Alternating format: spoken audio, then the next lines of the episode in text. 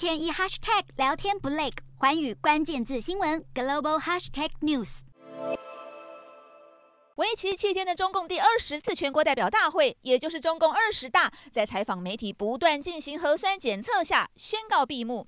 一如外界预期，会中通过中共党章修正案，体现拥护中共总书记习近平的两个确立，纳入新党章，形同宣示中国国家主席习近平将继续领导中共。而坚决反对和遏制台独也被写入新党章，并且指出要坚定不移地贯彻一个国家两种制度方针。习近平在发言时还强调要加强发挥斗争精神。在会议还在进行时，也发生小插曲。已经高龄八十岁的中共前总书记胡锦涛突然起身，在旁人搀扶下离席。胡锦涛从习近平和李克强身后走过时，还回头轻拍两人腰背，接着匆匆离场。中国官媒尚未对此做出回应。